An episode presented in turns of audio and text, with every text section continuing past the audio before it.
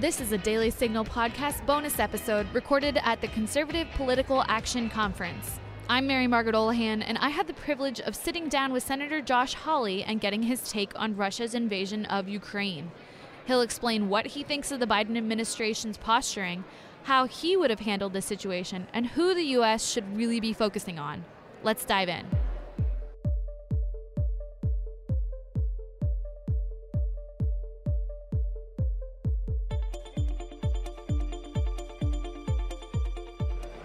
My guest today is Senator Josh Hawley, a Republican from Missouri. Senator Hawley, thank you so much for joining us. Thanks today. for having me. So, we'd love to ask you about the situation in Ukraine. Yeah. As of last night or today, Russia has launched a full scale invasion of Ukraine. Yeah. What's, what are your thoughts on this? Well, we need to be really clear that what the Russians are doing is absolutely wrong, that it is a violation of Ukraine's sovereignty, and now we need a policy. Joe Biden hasn't had any policy. His weakness has helped lead us into this catastrophe. So the policy needs to be we should shut down Russia's energy production and open ours.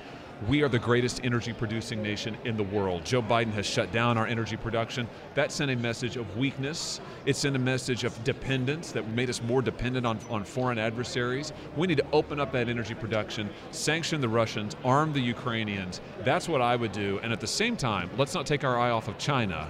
They are our number one security threat, and we've got to make sure we're ready to counter them. And do you think President Joe Biden's sanctions have gone far enough? No, I mean, they've been the usual half measures, half hearted. This is a guy who, when he came to office, let's not forget, lifted the sanctions on Putin's pipeline. He greenlighted it.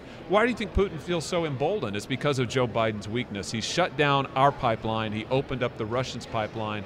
We should do just the opposite.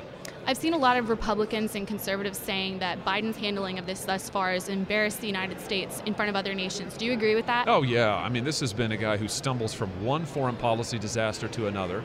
He's managed to lose two nations in the space of six, six months. I mean, first Afghanistan with his disastrous and chaotic withdrawal, and now Ukraine.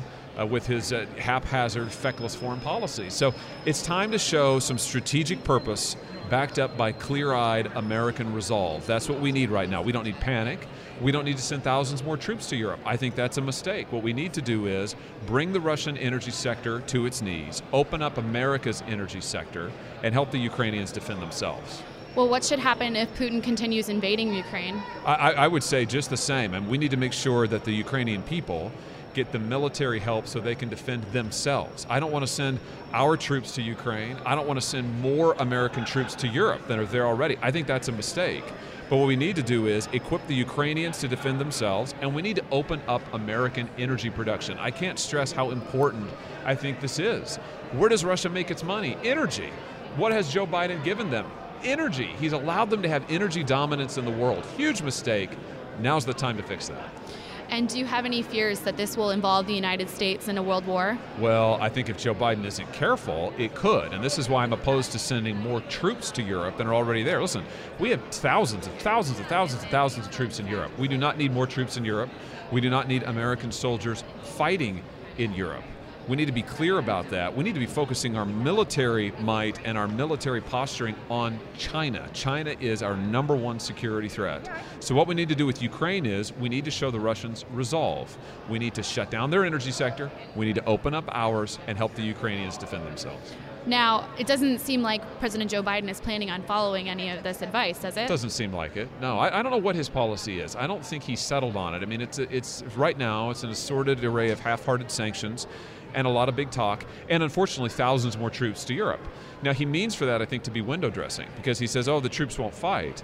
But yet, sending thousands more troops to Europe means those troops aren't available to go somewhere else. And where we should be looking in terms of our forward posture militarily is Asia, it's China. So I'm opposed to sending more troops to Europe. I'm opposed to his half hearted measures. I think it's time for some clear purpose and resolve. The final question Yeah. for you. I've seen people suggest that had Biden handled this withdrawal from Afghanistan in a different manner, this might not happen. Do you think that there's I- any truth to that? I think that there is a lot of truth to that, in that I don't th- know how you can look at Afghanistan and look at the total incompetence that Joe Biden showed in that evacuation and not think that it would be emboldening to people like Putin. I think what they saw was this administration can't plan, this administration can't execute, this administration has no sense of strategic purpose, and frankly, I think you're seeing some of the consequences of that right now. Well, Senator Hawley, thank you so much. We really appreciate you being here with us today. Thanks for having me. And that'll do for today's episode. Stay tuned for the Daily Signals interviews with the conservative movement's best and brightest from CPAC for the next few days. Make sure you're following us on Instagram, Facebook, and Twitter. The Daily Signal podcast is brought to you by more than half a million members of the Heritage Foundation. It is executive produced by Virginia Allen and Kate Trinko. Sound designed by Lauren Evans, Mark Guiney, and John Pop. For more information, please visit dailysignal.com.